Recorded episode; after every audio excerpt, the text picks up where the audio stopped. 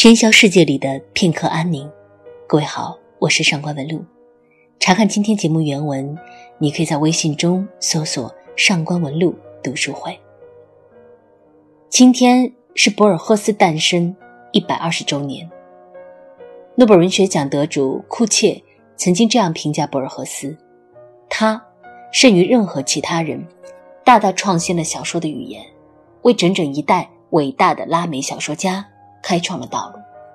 另外一位诺贝尔文学奖得主略萨说，博尔赫斯不仅是当今世界最伟大的文学巨匠，而且还是一位无与伦比的创造大师。正是因为博尔赫斯，我们拉丁美洲文学才迎来了国际声誉。他打破了传统的束缚，把小说和散文推向了一个极为崇高的境界。今天要为大家带来的是博尔赫斯的两首关于爱情的诗。第一首诗叫做《玫瑰》。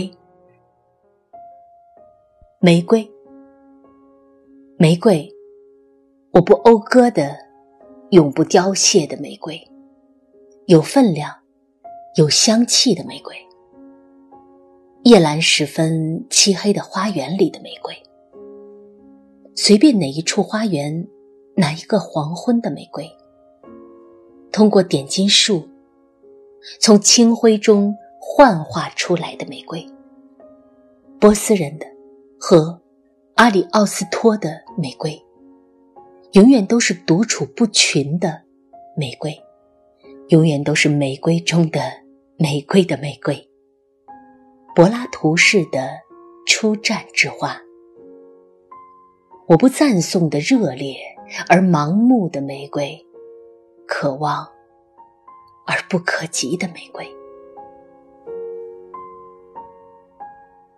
玫瑰在这首诗里作为爱情的象征被提及了多次，那么为什么诗人不讴歌永不凋谢的玫瑰，却唯独说阿里奥斯托的玫瑰才是玫瑰中的玫瑰呢？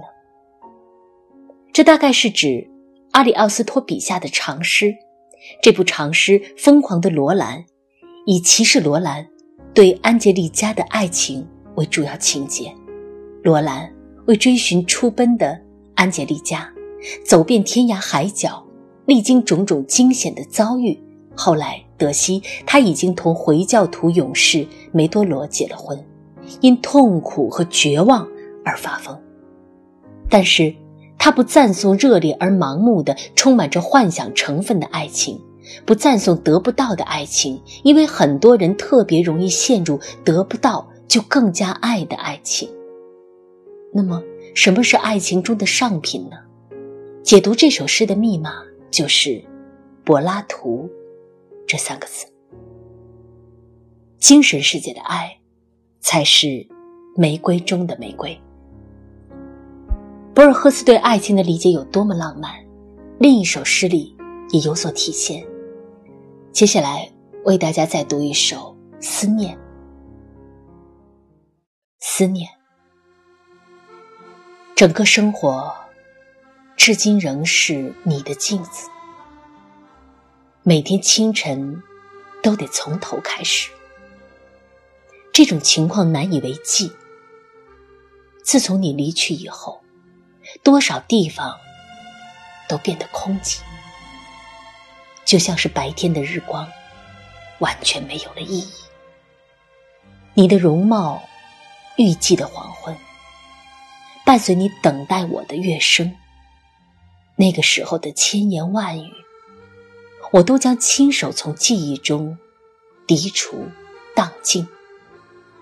你的不在就像是恒久地喷吐着无情火焰的骄阳，我该将自己的心藏于何处，才能免受炙烤灼伤？